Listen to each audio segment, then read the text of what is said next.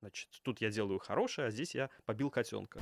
Средствами прошлого, которые зачем-то упакованы в архив и опечатаны, и сказано, не ходите туда больше. Если вы пойдете, будете ложками выглядеть. Я это называю небинарным татарином. Когда человек будет пересечением идентичностей. Можно быть небинарным татарином, взявшим ипотеку. Ты слабенькая, э, как из мема про слабую собачку. Ну, типа, вот слабая собачка, которая смотрит вот так, и сильная собачка. Такая мус- э, мускулистая, накачанная собачка на двух лапках. Все равно мы это все вынуждены будем убрать, поэтому начинаем заново.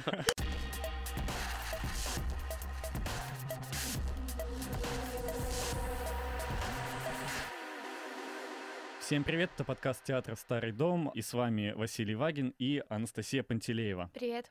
Сегодня у нас в гостях куратор, художница, критик Ольга Тараканова. Привет. И а, драматург, сценарист, куратор программы «Гоголь плюс» в театре «Гоголь-центр» Валерий Печейкин. Здравствуйте. Первым, о чем мы поговорим, это поиск героя в современной пьесе, а, героев а, тех, которые были найдены авторами в прошлом блоке пьес дисциплины. Оль, расскажи, что это за герои вообще? Да, действительно, меня очень зацепило и порадовало э, художественная программа поиска нового героя, нового положительного образа, образа человека, на которого хочется в чем-то походить, с которым хочется э, идентифицировать себя и с которым который вызывает чувство солидарности и чувство восторга, может быть, и смешанного с критикой. И действительно, в первом блоке, в первых четырех пьесах, это были пьесы Алексея Понедельченко «От отбоя до подъема», Карины Бесолтина «Изнанку», Петра Маняхина «Гоша» и Марины Крапивиной «Наташа». Меня очень веселит, что три пьесы в проекте «Дисциплина» названы именами Гоша, Наташа и Марго. Это так показательно про героя. Были вот эти яркие сильные, запоминающиеся центральные образы. И при этом еще до того, как я приехала, у меня было ощущение, что это такая палка о двух концах и проход по лезвию, с которого можно сорваться в очень э, опасные места. Потому что, с одной стороны, таким образом проект «Дисциплина» вставал в оппозицию к основной линии русскоязычной драматургии, которая поэтизировала слабого человека, как правило, а, мужчину, бездействующего в насильственных обстоятельствах государственной или советской или постсоветской системы в реалиях репрессивного государства. И я тут, конечно, не на свои какие-то идеи а, опиралась, а на очень подробный анализ героя от 70-х до нулевых и начала десятых годов, который провел Павел Руднев, театровед и историк театра. Отказ от такого образа мне был очень симпатичен, потому что, ну, сколько можно слушать пьес про безвольных мужчин? Хм. Разных людей вокруг много, которые на самом деле действуют, сражаются, перестраивают какие-то системы, делают мир и там, мою жизнь, свою жизнь лучше, и я хочу про них в театре. Но с другой стороны, вот это установка насильного одного действующего человека склоняла, вызывала опасения, что то, что мы будем слушать, будет такими неолиберальными гимнами, э, прокапиталистическими, индивидуалистическими, про сильных людей, которые добились успеха, mm-hmm. смогли, преодолели себя и благодаря своей воле и своей активности и своему, своей, своему жизненному выбору смогли превзойти все, и вы сможете. А если вы не смогли, вы ленивые лохи. Mm-hmm. И мне показалось, что в первых четырех пьесах, ну, даже в первых скорее трех, потому что под последняя пьеса Го, э, Гоша э, Маняхина, там скорее антигерой, чем герой все-таки, mm-hmm. решила эту проблему довольно круто. То есть Моя теория, как бы нароченная на теории Александра Молчанова про то, что у героя есть четыре компонента. Цель, тайна, сокровище и недостаток. И эти четыре как бы входа, ну вот как, как, как USB входа, стали точками подключения социальных проблем, э, системных проблем, структурных проблем, которые и влияют на героя, и, в принципе, могут быть перестроены героем, если он находит особый способ действия или особый способ солидарности с другими э, персонажами и героями. Вот. Но сейчас у меня очень странное ощущение, потому что, собственно, ни одного героя я вчера не услышала. там, там прям совсем нет героев. И у меня теперь есть мысль, что у дисциплины все-таки два основных вектора, и они немножечко м, разные. Создание интересных текстов — это одна история, создание текстов, которые держат внимание и которые могут быть хорошо поставлены в реалистическом театре так, чтобы там, полтора часа, два часа, два с половиной часа зрителю хотелось сесть на краешек стула и смотреть, как мне часто хочется ну, во время читок. А поиск нового героя, поиск вот позитивных моделей — это другая линия. И, в принципе, интересные тексты совершенно не обязательно требуют поиска новых позитивных моделей. А поиск новых позитивных моделей скорее требует интересных текстов, как мне кажется, потому что э, если позитивные модели растворены в чем-то таком очень недоступном, герметичном, закрытом и требующим преодоления. Мы зрители, мы трудимся, мы пришли в театр еще поработать, мы 8 часов поработали дома или на фрилансе, и в театре еще поработаем. Ну, как бы такая э, повестка довольно активно проговаривается в постдраматическом э, театре, в театре, который против нарратива.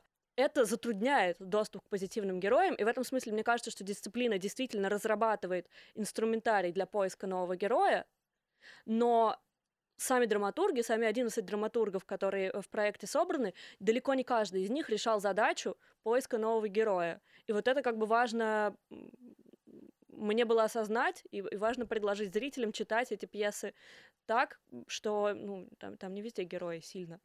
Да, и еще был такой вопрос, э, кто конкретно для вас является, если есть ответ на этот вопрос, кто конкретно для вас является героем в современном мире? Очень э, забавно наблюдать за тем, как мы ищем героя, а, находясь очень близко к тем событиям, где создаются, формируются героические биографические типы.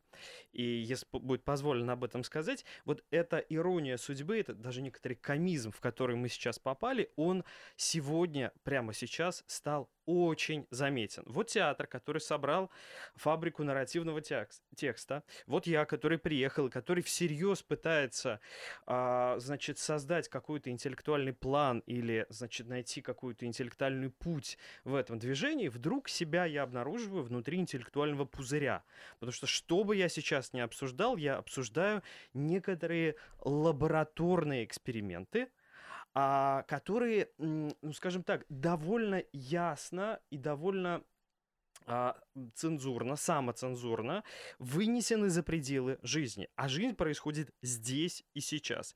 И, к сожалению, а, авторы почему-то а, не обращают на нее внимания, потому что в жизни уже стали появляться герои, стали появляться биографии, потому что а, температура вокруг театра сильно очень изменилась. Помните, был такой, вряд ли вы помните, советский анекдот про Чукчу, который купил холодильник. Ему говорят, Чукча, зачем тебе холодильник? У тебя там, ну сколько вот в Новосибирске, ага. минус 25, а у тебя там минус, минус 45. Он говорит, я в нем греться буду в холодильнике, потому что в нем минус 4 там, да, или плюс 4. Вот, а театр сегодня напоминает а, камеру м, поддержания температуры определенной он очень, вот сейчас очень настойчиво находится в своей температуре. И это было бы возможно, если бы мы, например, сказали, что мы собрались здесь поговорить об экзистенциальном театре. Мы наследники Митерлинка, мы наследники Камю, Сартера, ну и еще кого-то. Потому что мы говорим о путешествии души вне времени, вне истории. А так как мы говорим о герое нарративном театре, ну, на русском языке, а мы выглядим довольно а, любопытно с точки зрения истории, которая вот идет рядом и говорит, как интересно. А, значит, что у вас за герои? И здесь чисто технически, я думаю, об этом говорили и участники этого, на этой фабрики, у героя есть ставка, за что он борется. Uh-huh. Если ты борешься за стипендию в Стэнфорде или за что, ну, как, какие еще пьесы были, за, а, опять же, за какие душевные проблемы, или даже за бытовые.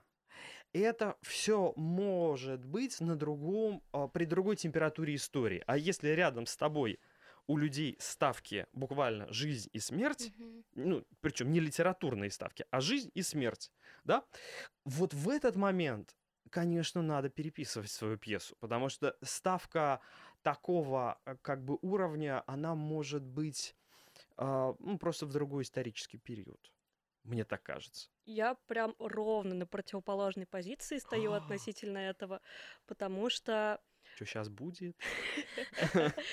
я считаю, что это вот такой стандартный, ну, один из ключевых а, политических вопросов о разграничении приватного и публичного, и важного и неважного. Есть жизнь, моя жизнь. Я каждый день а, встаю Иду на и работу. иду на работу. Ем, да. Я каждый день встаю и пересекаюсь с разными людьми. Я каждый день, ну не каждый день, я иногда прихожу в больницы, а, многофункциональные центры, мои документы. А, Я где-то родилась и выросла. И это все насыщенное содержание моей жизни, которое определяет меня каждый день и которое я перестраиваю каждый день. И для меня здесь образец — это пьеса Понедельченко, которую, э, ну, я считаю самым цельным текстом проекта из всех слышан, услышанных мною. А, то есть, может быть, у других пьес больше потенциал, а у этот именно самый цельный. Это пьеса про молодого лейтенанта, который приезжает с женой в военную часть и сталкивается с вот этим ежедневным насилием системы.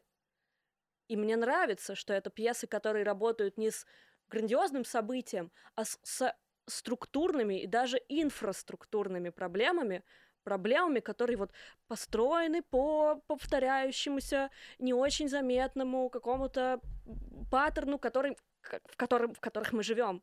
Каждый день живем, каждый день меняем их или, или ну, как бы встраиваемся в них.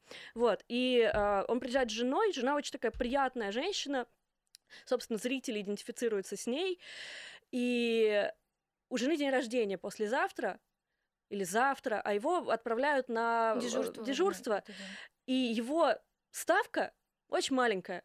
День рождения жены. День рождения жены, отметь вместе. Она говорит, блин, ты сейчас, тебя сейчас опять, типа, э, в прошлый раз ты был на дежурстве, в это, сколько можно, давай хотя, хоть один день, типа, посвяти мне. И он оказывается человеком, который способен слушать, способен внимательно э, говори- говорить с ней о чувствах, приносить извинения, э, пере- пере- перестраиваться. И мне очень важно, что театр говорит об этом и возвращает наше внимание не только к грандиозным историческим э, военным событиям, но и в нашу как бы приватную сферу, которая здесь становится публичной. Оля, я с вами полностью согласен, потому что писать пьесы про частное, приватное невероятно важно, но почему-то Кавка, когда показывает нам а, историю Йозефа К., он начинает с того, что его арестовали, к того, что маленькому человеку, частному, вдруг пришла огромная проблема. Маленький человек, поставленный рядом с механизмом уничтожения, это может быть. Но в том-то и дело, что когда маленький человек стоит рядом с другими маленькими людьми, и механизм как бы истории, да, вот эти, значит, эти, этот молох исторический, он тоже изъят из пьесы, это получается жизнь насекомых. Ну смотри, ты видишь главным молохом, молохом, как Мгм. его, государство, а я, например, вижу капитализм. И Прекрасно. Еще раз говорю. из этих пьес во это- многом не изъят Это тоже старый анекдот о том, что можно выйти к Белому дому нашему и сказать, Рейган, ты не прав. Да, можно сейчас в глаза капитализму вот выйти на улицу и сказать, капитализм, убери свои руки от нас.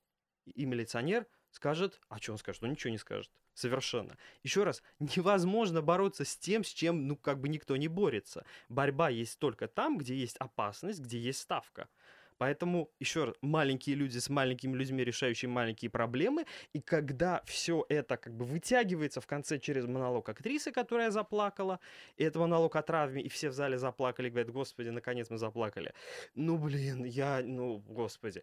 Это, еще раз, могло бы быть, если бы у меня не было Netflix, который нам все время эти ставки дает, эти уровни смысла. А вот именно поэтому, мне кажется, искать героя как черного кота в черной комнате, значит, в темноте, в данной ситуации довольно, еще раз, комично, если рядом есть Вот прям настоящее королевство кривых зеркал, где бьются стекла, где, в общем, ну, а, происходит то, что происходит. Вот как-то так. Мне кажется, что это все о том, что вокруг театра не должно быть, вот это мне очень понравился образ, стеклянного пузыря, что он должен быть открыт. И в таком театре э, должно существовать и то, и другое. Мне кажется, что это, что это важно. А, Василий скажет, все равно мы это все вынуждены будем убрать, поэтому начинаем заново. Еще раз. Про подкаст как мы записывали подкаст? а, нет, драматурги начали писать эти тексты из дома, находясь в одной ситуации, когда всех заперли в герметичных пространствах с фразой «на улице небезопасно, сидите здесь». Прошло буквально полгода, и у нас вновь кардинально сменилась повестка. Очень сложно, как мне кажется, предугадать то, к чему мы развернемся еще там через три месяца. Но Ну, они же не журналисты. Они не журналисты. Это журналист мог Должен не знать. Это а, э, человек из битвы экстрасенсов без подсказки не предскажет тебе будущее. А почему-то, еще раз, а, творческие люди, творческие вообще модели, да, предполагают существование в мире трагедии. Даже вот в советское время была трагедия. Я помню, композитор Кабалевский, когда он написал трагическую симфонию, ему говорили, ты молодой советский человек, что ты пишешь трагическую симфонию? Он сказал, у меня, как у советского человека, есть право на трагедию. И вот это право не было у нас, значит, даже в трудное советское время, цензура была ой-ой-ой, даже какая. Вот, это право на трагическое у человека всегда было. Поэтому чисто технически меня смущает амплитуда, которую выбирают авторы. Мне просто нравится, что это не трагические пьесы, что это очень э, ну, какие-то... Мне нравится эта маленькая амплитуда. Короче, мне как зрителю, как критику нравится. Я согласна, что хочется, чтобы была и маленькая, и большая, Мгм. но глобально-то маленькая меньше. Мне один альтист из Большого театра сказал, говорит, Валер, ты любишь музыку Арво Пярта? Говорю, обожаю. Он говорит, и я обожаю. Но когда ты ее играешь годы подряд, вот эти две ноты минималистические, говорит, начинаешь сходить с ума. Поэтому, еще раз, а, когда это становится тенденцией, она меня начинает смущать. Когда это результат выбора, да, и вот так много вокруг социалки, социальных пьес, вот фестивалей, посвященных социалке, так надоела нам эта повестка. Мы собрались здесь для того, чтобы маленький человек мог тихо поплакать в углу. Но это не так. Понимаете? Это не так. Совсем не так.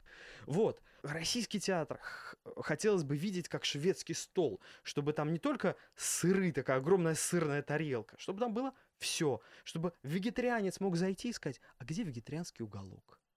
Вот тебе вегетарианский уголок. А мясоед мог зайти, вот типа Печейкин, говорит, где котлета? Ему говорят, вот котлета, иди ее хрумкай там вот в своем уголке. Вот я только об этом. Да, мне кажется, что про, об- про общую э, драматургию в России, да. Но мне показалось, что дисциплина, как там была задача вернуться назад. Просто, А это прекрасно на самом деле.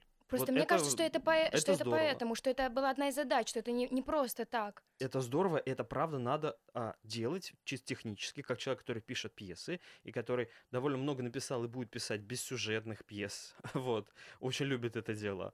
А, значит, а, постдраматических, наверное.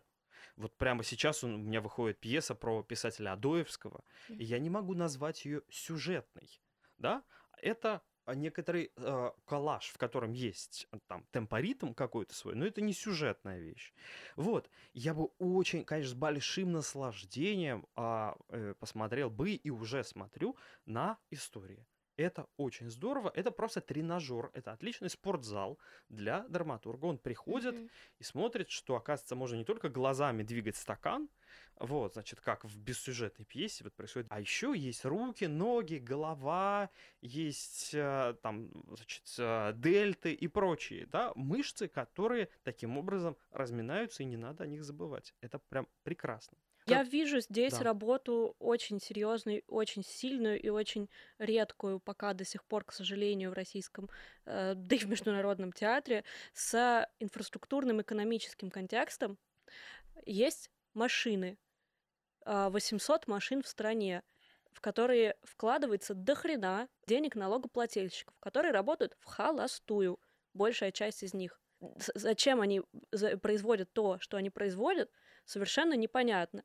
Я вижу дисциплину, а, и ну, Антон и Оксана это подтверждают, как такой хак этой системы, может быть, не, не сейчас как-то цензурно сказать, не разнос этой системы, но, может быть, это первый шаг. В них проникнут хотя бы по одному, два, двум спектаклям, которые будут работать про темы, может быть, не самые важные сейчас, но точно важные сейчас. Давайте эти машины перестанут работать в холостую, а мы, как мы этого добьемся? Мы поймем, как они работают, мы поймем, что нужно, Человек. на что способны трупы, на что, спос... что согласны и готовы потенциально с, ну, ну, как бы с, нашей, с нашим давлением еще каким-то, но, в принципе, готовы руководители этих машин. И запустим большой распределенный, рассеянный процесс постепенного улучшения. И это одна мысль, а вторая мысль про э, спортзал и инструментарий э, создания героев. Я во всех этих пьесах, все эти 11, они мне видятся действительно, да, Антон запрещает называть э, дисциплину лаборатории. Ну, это лаборатория? Фабрика называют. Ну, это лаборатория. Да, ну, это Пока лаборатория. это, если честно, Между лаборатория. Нами. Потому что это попытки соединить штуки, овладеть инструментами, которыми не владеет, э, э, ну, как бы не владеет уважаемый русскоязычный драматург, среднестатистический, не владеет инструментами создания интересного сюжета. И это попытки в чем-то удачные, в чем-то неудачные. Все авторы говорят, я вот это, вот это хотела попробовать и получилось, а вот это хотела попробовать и не получилось. Я очень хочу вот это додумать. И в этом смысле, когда ты чувствуешь, что ты слабенькая, э, как из мема про слабую собачку, ну, типа, вот слабая собачка, которая смотрит вот так, и сильная собачка, такая мус- мускулистая, накачанная собачка на двух лапках уже, знаете, не вот так смотрит вниз на четыре, на четыре. Вот. И было бы странно с вот этим ощущением подходить к как бы главной теме. Я согласна с тем, что она главная. Она не, не единственная важная, но главная.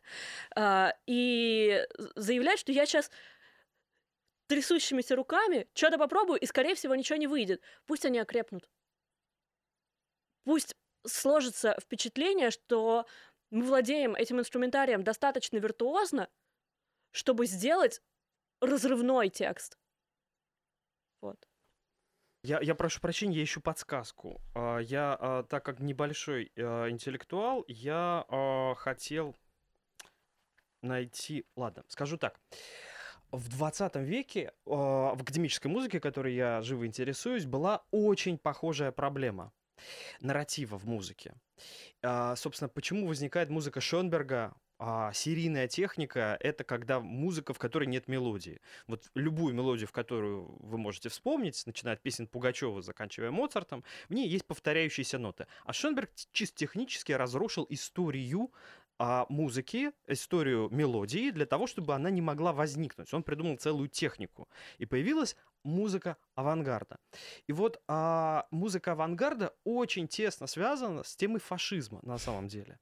И композиторы, которые до сих пор продолжают в этой технике работать, как бы вне нарративной, а, объясняют это, особенно немецкие композиторы, объясняют это влиянием своих учителей, которые говорили, что как только ты друг за другом ставишь две ноты, еще один шаг — это мелодия, а еще один шаг — это когда эту мелодию будет использовать фашистское государство для того, чтобы написать марш.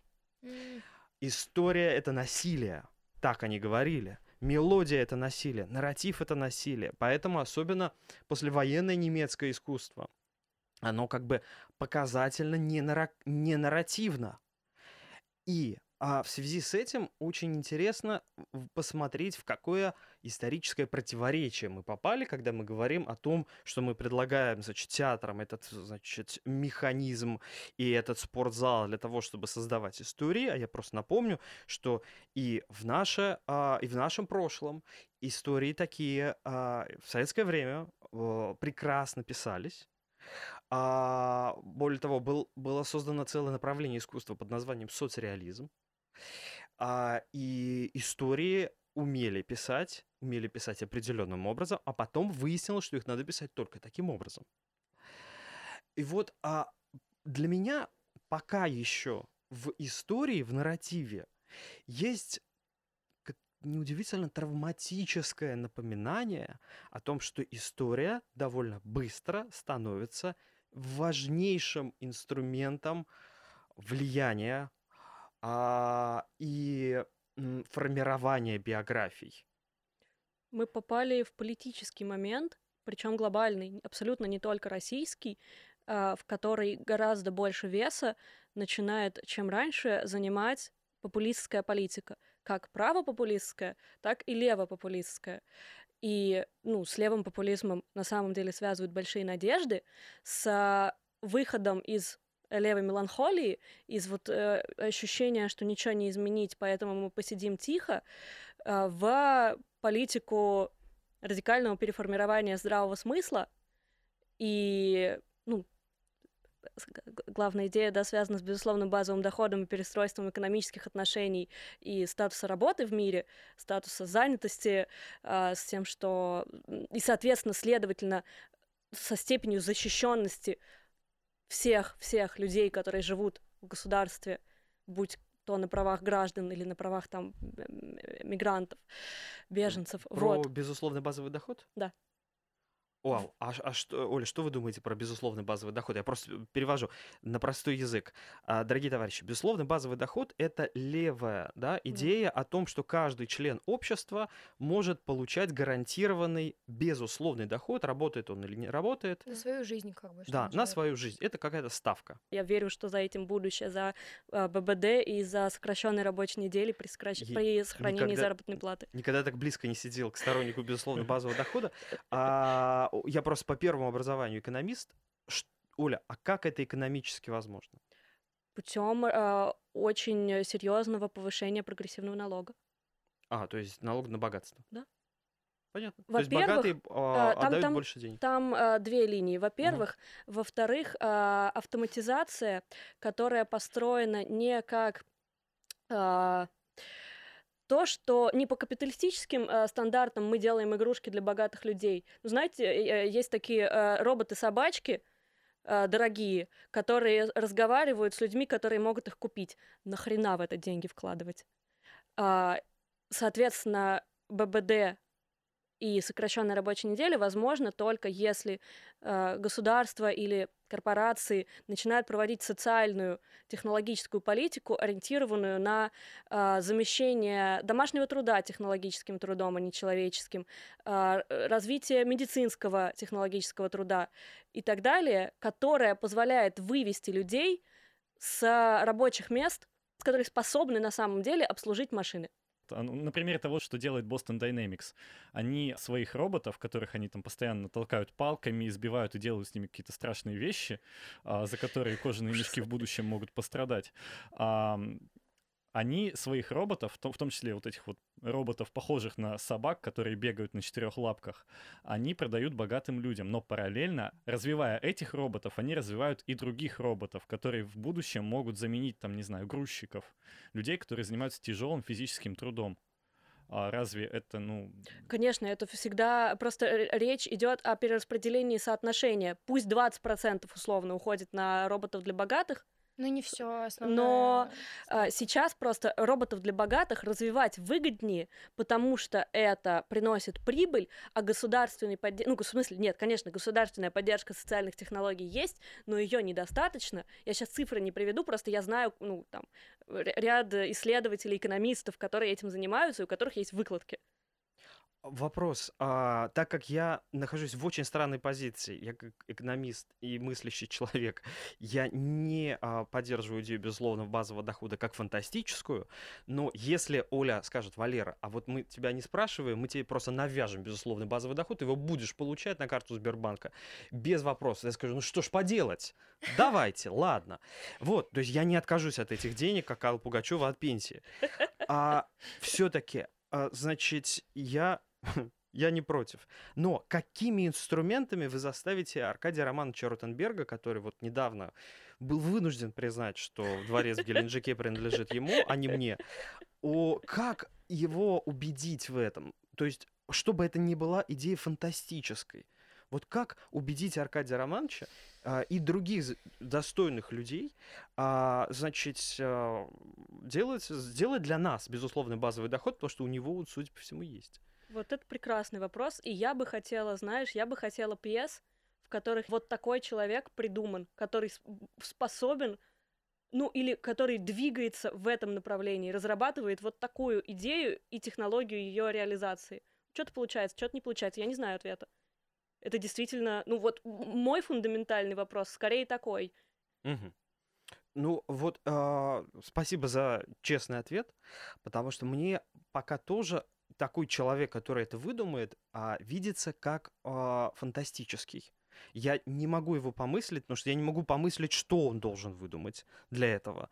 Вот нет ничего в природе, которое э, та- такого, что заставило бы манну падать с неба, а цветы цвести а, шоколадными лепестками. Я бы, например, тоже был не против там молочных рек, кисельных берегов.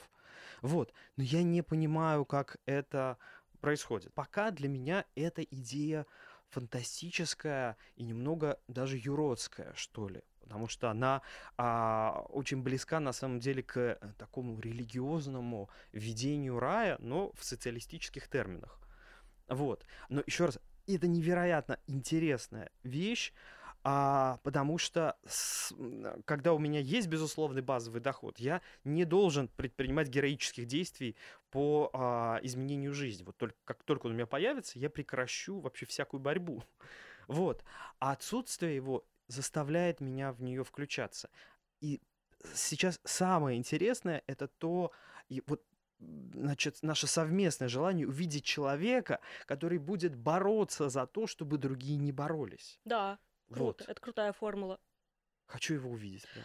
И мне действительно, я поняла, чего мне не хватает в дисциплине, во, во всех текстах, которые я слышала, мне не хватает воображения. Мгм. Мне кажется, что театр и искусство вообще, а, ну, одна из таких, од- од- одна из ядерных составляющих миссии, а, это политическое воображение, расширение как бы границ мыслимого, границ возможного и разработка этого в деталях. Я тоже не могу представить. Ну, то есть у меня есть какие-то э, зацепки, которыми я, если меня сейчас на час посадить, говорить про это просто в режиме потока, не прерываясь, я до чего-нибудь договорюсь.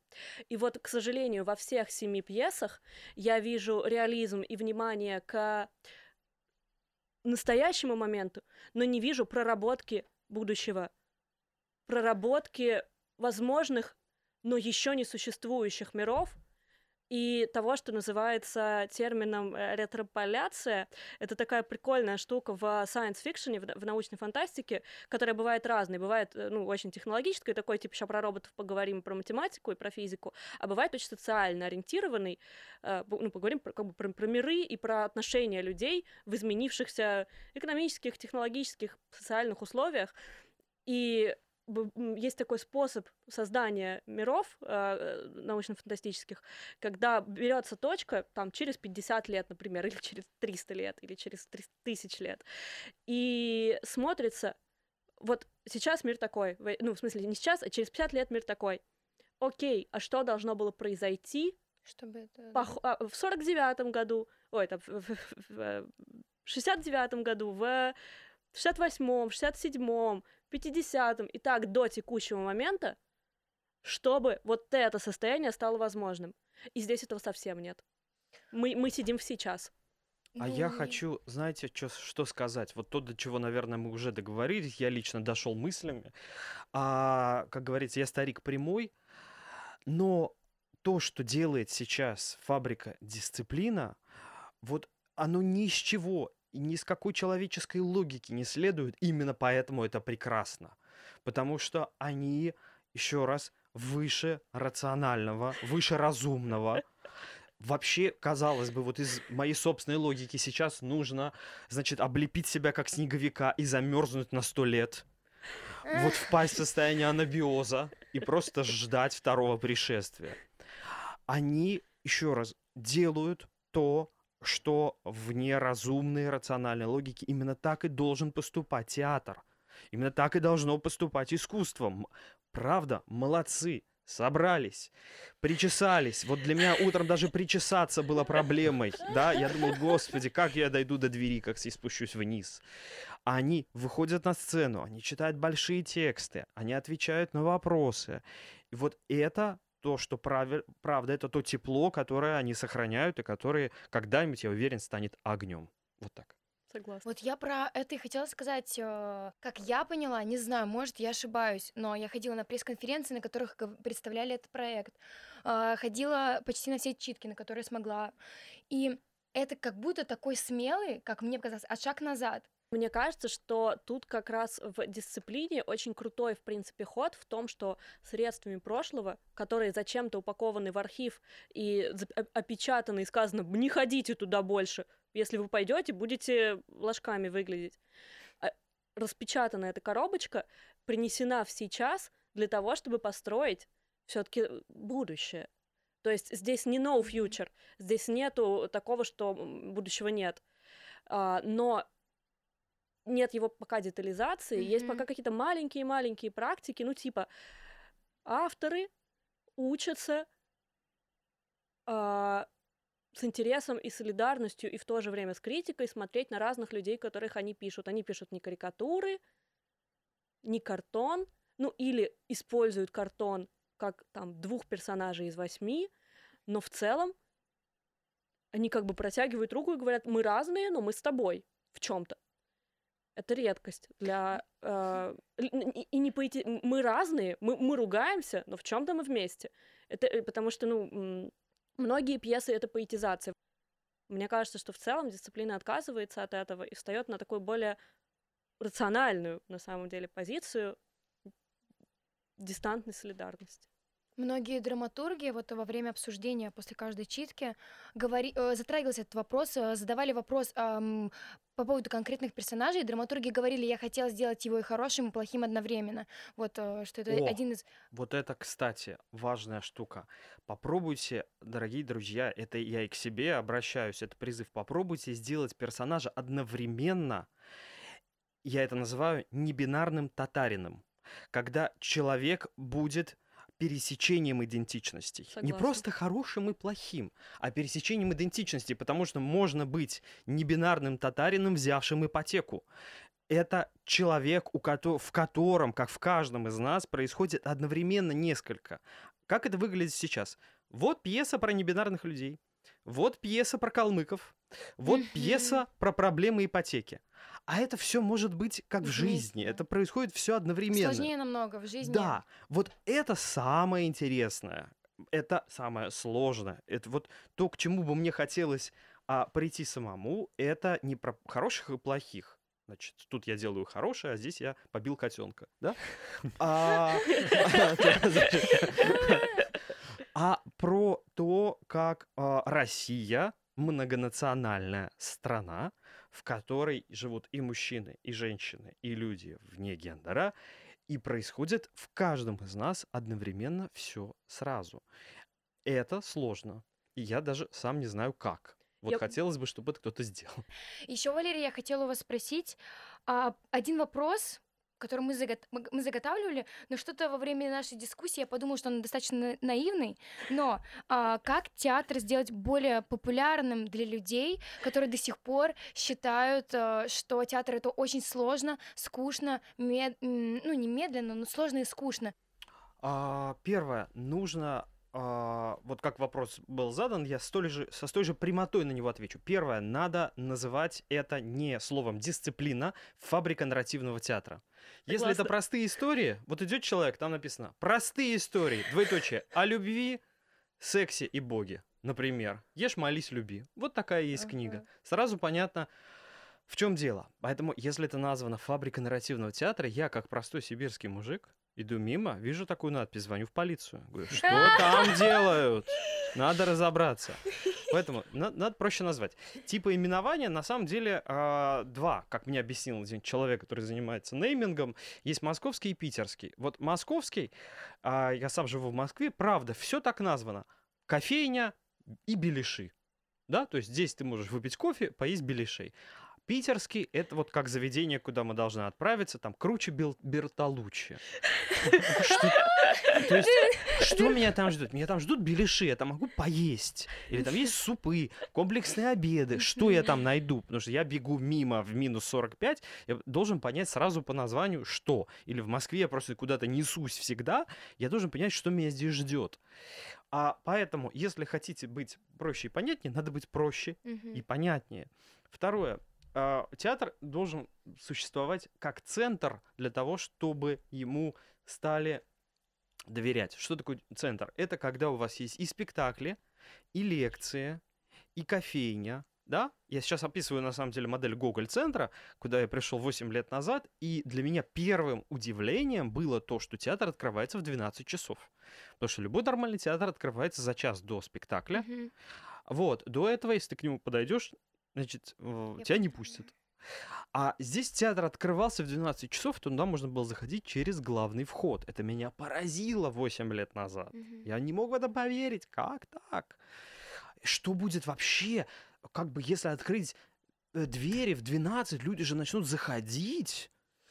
Понимаете? Что они Своевольничать. будут делать здесь, в храме искусства? Поэтому существование как центра, это значит, там есть какая-то досуговая деятельность, возможно, Библиотека. Мне очень нравится Библиотека. театра. поговорить, там, я не знаю, кино посмотреть, и еще что-то.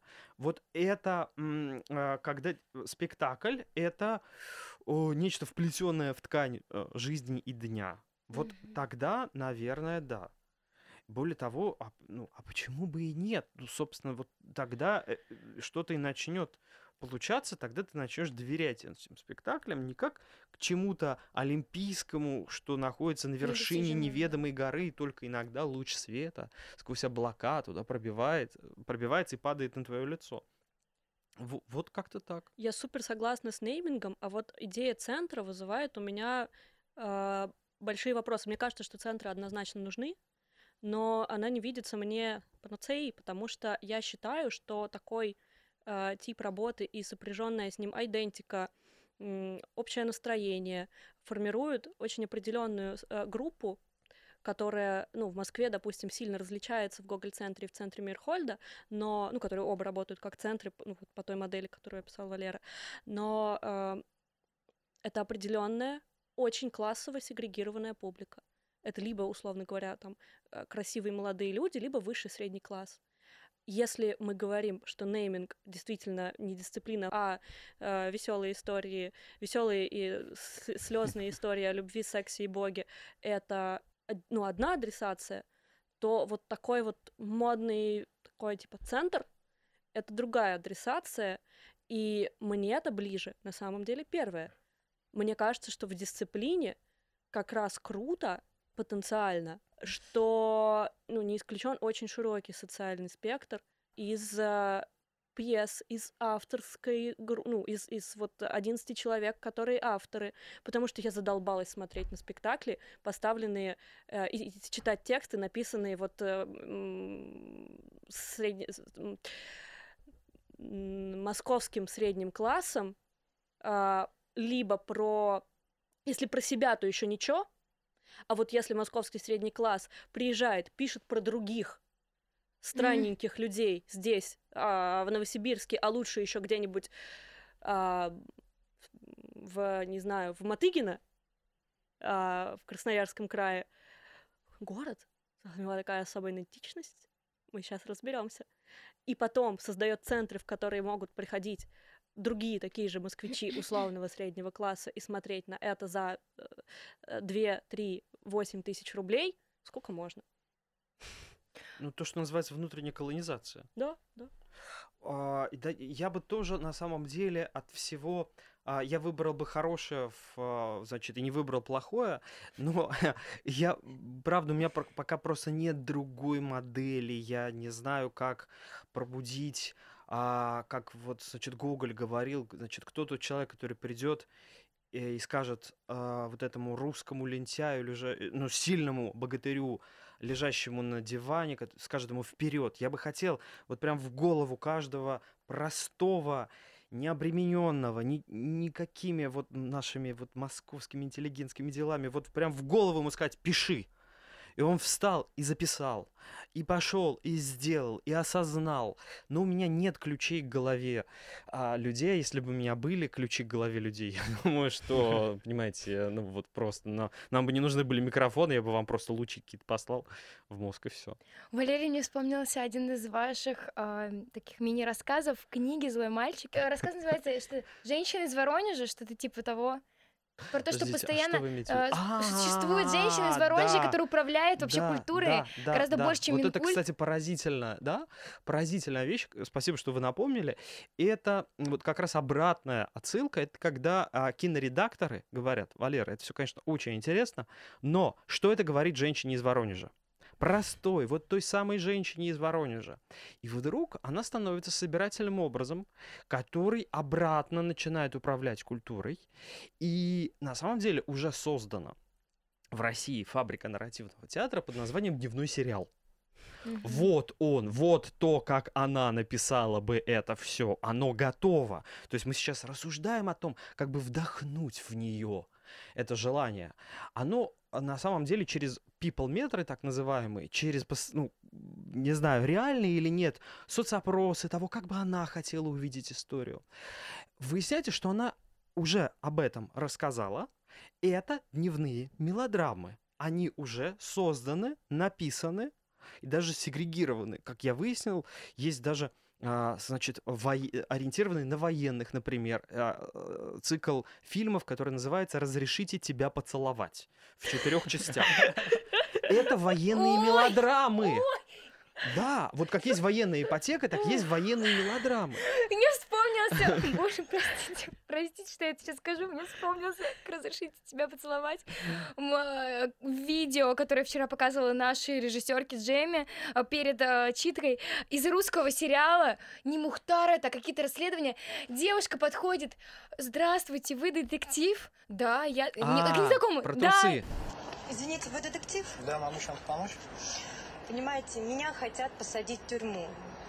Ну что мне делать? Я не резала ее эти трусы. Ее мужские трусы. Стоп, стоп, стоп. Ее мужские трусы. Она что, носит мужские трусы? Кстати, как вас зовут? Оксана Ткачева. Поедемте, я вам сейчас все покажу. Это недалеко. Боже, я... это... это невозможно. Это знаменитый мем, как и мем из сериала «Яблоневый сад», где девушка кричит «Я я люблю тебя». Она отказала мне, сказала, что любит тебя. Думает, что любит тебя. Да она не может любить меня. Это мы смотрели на прошлой, э, в прошлом декабре. Но, понимаешь, э, понимаете, ведь женщины из Воронежа не существует. На самом Да. деле, каждая реальная женщина из Воронежа Это не, Беккет бинар- это не бинарная татарка Да. с подавленной, э, непроявленной гомосексуальностью, например, которая м, действительно управляет культурой, потому что руководит отделом маркетинга в каком-нибудь э, заметном воронежском театре. Я хочу про эту женщину и для нее. Ну, это такая, на самом деле, пелевинская история о том, есть ли на, э, на самом деле женщина из Воронежа, кто она. Значит, это э, зеркало в зеркале, по сути. Кто чем управляет, на самом деле, кто в ком отражается. Но так или иначе, вот а, хорошо, что мы об этом вспомнили. А, Рядом с нами уже существует огромный фонящий такой ядерный реактор российского дневного сериала, который ежедневно выпускает именно, кстати, мелодрамы. Мелодрама как компромиссный жанр, который всех устраивает, в которой вся проблематика жизни сведена к Спектр любви, к чувств. любви, к чувственному. Это невероятно, а, на самом деле, заметно. И вот если что-то является реальной проблемой на самом деле, то вот это. Мы просто э, из нашего а, значит, такого зорба, в котором мы катимся по жизни, значит, такого защитного шара, этого не замечаем, но количество дневных сериалов и количество слез, которые там проливаются, и это, э, конечно, обе может наполнить и переполнить. Вот. Реальной проблемой или реальным ресурсом. Делаем как там, но по-другому. Мгм.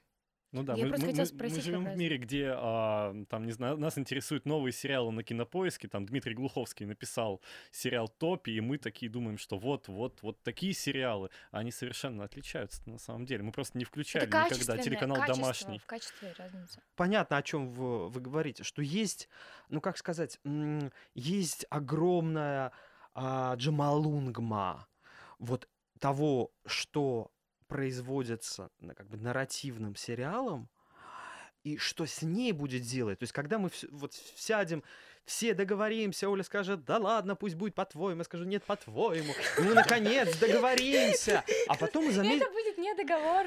а потом заметим Джамалунгму огромную. Мы такие, упс, а что с ней делать-то? Поэтому вот как, как в ней хотя бы тоннель какой-то прокопать, вот я, правда, вот надеюсь, никогда не узнаю, потому что а, потому что это, ну, вот прям, когда реки поворачиваются вспять, вот это такой объем работы нужно Мгм. провести. Так непонятно, что с этим делать. Если эти схемы заходят людям, в них что-то есть. Моя, ну, я вижу задачу э, и свою, и, и, и, и, и- дисциплины, которые мы плохо реализуем на самом деле. Мы слабенькие, мы сл- слабенькие собачки. В, в том, чтобы прийти, увидеть эту схему и наполнить ее другим содержанием. А, Мгм. не надо говорить, что те, кто покупаются на эти схемы, недостаточно образованы, у них нехороший вкус. Если это работает, давайте додумаем, как это может работать на нас. Вот здесь, кстати, вот вопрос вкуса все-таки имеет значение, потому что то, что вызывает у нас просто кровавые слезы из глаз, Кому-то а, это а, принимается, да, людьми дневного эфира нормально. Почему? Мне это в том числе редакторы объясняли. Они см- говорят, ну понимаешь, тва- вот, Валера, у тебя есть тетя? Я говорю, да. Она говорит, она смотрит сериал? Я говорю, Смотрит. Как она их смотрит? Заметь, спиной. Она в любой момент должна повернуться к экрану, и на экране должно происходить что-то чувственное. Чувственное. И понятно. А, и понятное. Поэтому в диалогах, кстати, все время... Да, по- как И когда ты смотришь это беспрерывно, то тебе Да. кажется это просто полнейшей тупостью. Да, Я вот это читала, вот да, вообще да. этот, этот э, раздел про кино мне показался нереально, просто нереально смешным и И- крутым. Я для зрителя объясню, когда герои все время, в каждый момент проговаривают. Ведь я сказал тебе, что я люблю тебя и готов выплатить за тебя ипотеку и погасить твой долг перед Мариной. Перед Мариной, которую ты любил и которой ты обещал тоже погасить. И все время все проговаривается, напоминается, как Их, в пьесах. невозможно смотреть лицом эти Да. сериалы, вы понимаете? То есть спиной, да, но лицом То есть- их невозможно Да. смотреть. На самом деле нужно писать такие же диалоги, только еще добавлять в них а, не, не только ипотеку, но также безусловный базовый доход. Например. А. Вот. Это Да мы же только что решили все. Мне бы очень хотелось самому больше знать про постановку света, про то, как работает режиссер, какими словами он пользуется, кроме матерных, когда пытается артиста поставить туда, куда надо поставить, и чтобы свет включился вовремя. Вот. А хотелось бы больше чужой технологии. Еще раз, американский, э, европейский, там, не знаю, сценарист, да, он чуть больше просто не то, что понимает, он вырос в чуть большей взаимосвязи с чужими технологиями. И участники здесь, э, и участницы говорят, нам очень важно, что нам звонят. Иногда. Или что нам пишут, и мы не выключены как сценаристы э, ну, в, Ро- в России. Да да и- и- и- в западном производстве, я думаю, тоже. Да, там сценаристы представляют технологию, по которым им дальше будет э, да- дальше будут работать. А, меня об этом спрашивала да, одна а, коллега из, кажется, из а, Норвегии, собственно, откуда пришел в Google Center спектакль Questioning, э, знаете, наверное, этот формат. Не, помню. А, ну, значит, из Европы точно. А, она спрашивала, Валерий, вы драматург какого типа? Вы а, пишете текст из дома отправляете ждете гонорар, или вы приходите на репетицию? Я говорю, я прихожу на репетицию. Не, не всегда не хочу, хочу дома сидеть. Говорю, но прихожу иногда для того, чтобы ответить на вопросы, для того, чтобы посмотреть, насколько вообще удобно произносить этот текст. Мгм. Можно ли его произносить на этом дыхании? Есть ли такие легкие у этого человека? Да, того ли он, ну, как бы габитуса просто, так ли он выглядит?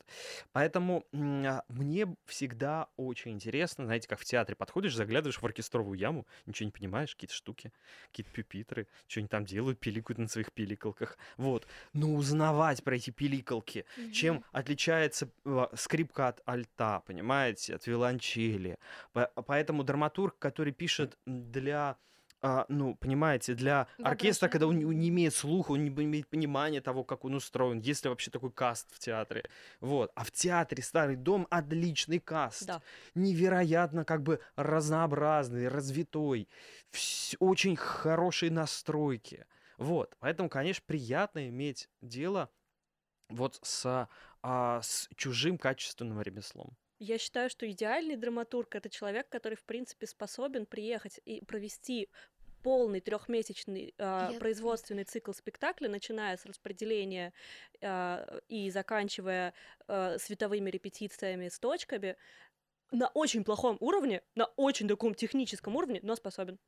Да, это вот у меня прямо точно такая же мысль была, что драматурги не должны быть закрыты в своих комнатах по собственному желанию всегда. Э, Но многие драматурги, они же вообще просто живут в комнатах и никак не относятся к театру. И на улицах. Я имею в виду, что они потом реально могут э, могут отстать от жизни на несколько лет. И на самом деле, ну, в хороших пьесах же есть приглашение к сценографии. Да, да, да, да. А может быть приглашение к свету, приглашение к звуку, приглашение к перформативному существованию. И это круто, если это так. Правда, театр э, исторически это же вещь синкретическая, да, когда актер был и драматургом, и драматург был актером, и режиссером, и всем сразу.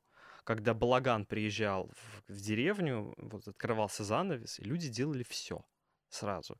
И вот, конечно, иногда это бывает очень-очень полезный опыт такого взросления, когда мама ушла, папа ушел на работу, надо самому себе чай заварить. Я подумала, что это про жизнь, когда ты сам себе готовишь, сам себе стираешь, и это переход все-таки. Да. Я до сих пор не полностью. Вот те- театр а, воспринимается иногда драматургами как такой Uber, вот. Ну, там какие-то люди приедут и вот там гениальный свет поставят, какие-то ну, музыку, ну, напишите какую-нибудь гениальную музыку, подстать мне, вот. А, Ну, вот как-то так. Какие у нас еще там были вопросы? Да я думаю, на самом деле вопросов хватит. Мы здесь на два подкаста наговорили про ремесло и а, то, как мы представляем себе будущее идеальное, будущее проекта дисциплины, и будущее суперсолдата-драматурга. Мне, кажется, что самое крутое, когда ты понимаешь, как это работает, когда приходит рядом человек, который понимает гораздо больше, но ты же знаешь его язык, хотя бы, ну, в общих чертах. И поэтому выступаете в диалог и наращиваете еще. Не раскидываете друг друга, а именно можете быть вместе. Тандем, да. Это опыление такое Да, да. взаимное. М, Я надеюсь, этот подкаст внимательно послушают и кураторы проекта дисциплина, и будущие драматурги, И А, пчелы. и пчелы, и а, пчеловоды, и, а, в общем, все. И цветы. Спасибо большое. а, Я думаю, нам пора завершать. Спасибо, что позвали. Спасибо. Спасибо, Спасибо что за пришли. очень интересную дискуссию. А, с вами были Анастасия Пантелеева, Василий Вагин. Валерий Печейкин и Ольга Тараканова. До встречи. Пока. Пока. Пока.